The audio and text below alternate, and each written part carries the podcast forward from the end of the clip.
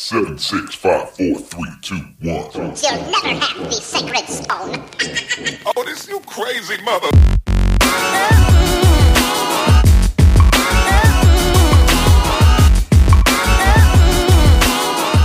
This is episode number 37 of the Hustling for Happiness podcast. How do things get better? Hello, beautiful people. This is Chris Teich, the creator of Hustling for Happiness. And if you're unfamiliar with what that is, Hustling for Happiness is a personal development website where I write blog articles to inspire you to get after your goals and dreams each and every day.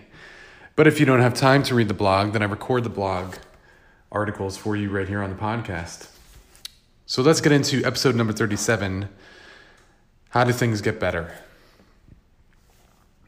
I have gotten a number of messages from folks on Instagram regarding the recent events in the world. They've been asking me what my thoughts are, are during this time of turmoil and chaos. Well, the world is on fire right now. The senseless murder of George Floyd has truly disturbed me and millions of other people. It broke my heart to see that man's life taken before our eyes. It was heartless and an act of hate, cowardice. The question I have been asked countless times in DMs and conversations with people is how do things get better? Let's get into it. Topic Are we moving forward? Quote If there is no struggle, there is no progress. Frederick Douglass. To be frank, I don't fully know how things get better. I have some ideas which I will share momentarily, but I definitely know what prevents us from moving forward. Just like in life, when you don't have all the answers for certain questions, sometimes you need to go to the opposite. Knowing what we don't want helps us clarify what we do want and prefer. Knowing what isn't working can be looked at, assessed, and then improved upon.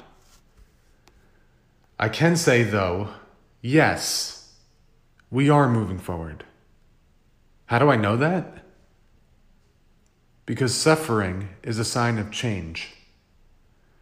When you are pursuing goals and dreams, let's say you're an actor desiring to be in films, you start off optimistic, fresh, eager, and excited. You then go and take some acting classes and you discover you aren't that great. It isn't easy, and you struggle to get the approval of your teacher. You might feel a bit, a bit low as a result, but you listen. You educate yourself further, and then you apply and execute. Over time, you start to get better. Then you start auditioning. You go into the room in front of casting directors and you bomb. More struggle more resistance. The setback has shown you that you need to improve your auditioning skills. So you assess and you dissect and apply. You grow, and as a result, and then eventually, you land work as an actor. Boom. You got what you desired. As you can see, the journey starts off fresh and optimistic, always positive. Then you encounter struggle and times of suffering. Negative. You listen, learn, assess, and apply the newfound knowledge, and then you overcome and achieve the desired result. The struggle and the suffering is confirmation that you were progressing. It was justification that you were on the right path, and the achieving of your goal was coming and on its way. Next topic What not to do. Quote Progress is impossible without change, and those who cannot change their minds cannot change anything. George Bernard Shaw. Now, continuing with the acting example, if the person took class and didn't listen, they chose to stay stubborn, let's say, they would not improve. They would not grow.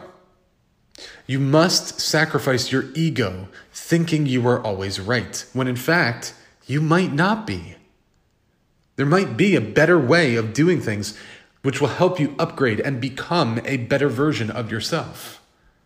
However, you will never know how good or how much better you can become if you stay stuck in your ways. If you stand in the same place shouting back at that acting teacher why you are right and they are not, then you look like the fool and you haven't moved at all. Your lack of flexibility will eventually break you and keep you from stretching to new levels of development. The I'm right and they're wrong mentality doesn't make anyone feel good, and no understanding can come from it.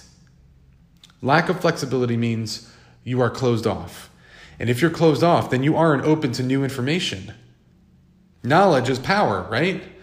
That's actually wrong. Applied knowledge is power, but I digress. Well, if you aren't allowing new knowledge in, then you aren't becoming more educated. Meaning, you do not give yourself more power to be better, to improve, or to level up. The person who achieves success is open. They listen, they educate, they learn, and apply the new knowledge for their own progress. Not only to become better at their craft, but to achieve the desired result. Next topic what we as a society must do. Quote Nothing is more important than empathy for another human being's suffering. Nothing. Not a career, not wealth, not intelligence, certainly not status. We have to feel for one another if we are going to survive with dignity. Audrey Hepburn. We, as a society, need more kindness. We need more compassion. We need more empathy. Our black brothers and sisters have been in pain for a long time. We have the ability to help, as opposed to screaming back that they are wrong. We need to listen. We need to educate and be educated. We need to apply that knowledge and we need to grow. Confucius has said, Real knowledge is to know the extent of one's ignorance. And we are ignorant and flawed with faults. All of us. And in my opinion, the antidote, the antidote to that ignorance is education. There are not many races. We are a part of one race, the human race. And we need to help each other and communicate with patience and tolerance. And that is how we can unite. Like I said, I don't have all the answers. But I think this is a start.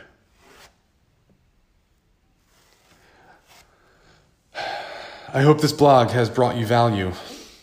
Please share the content with those that you feel may benefit from it. I am trying to grow this brand as much as I can while I can to help as many as I can.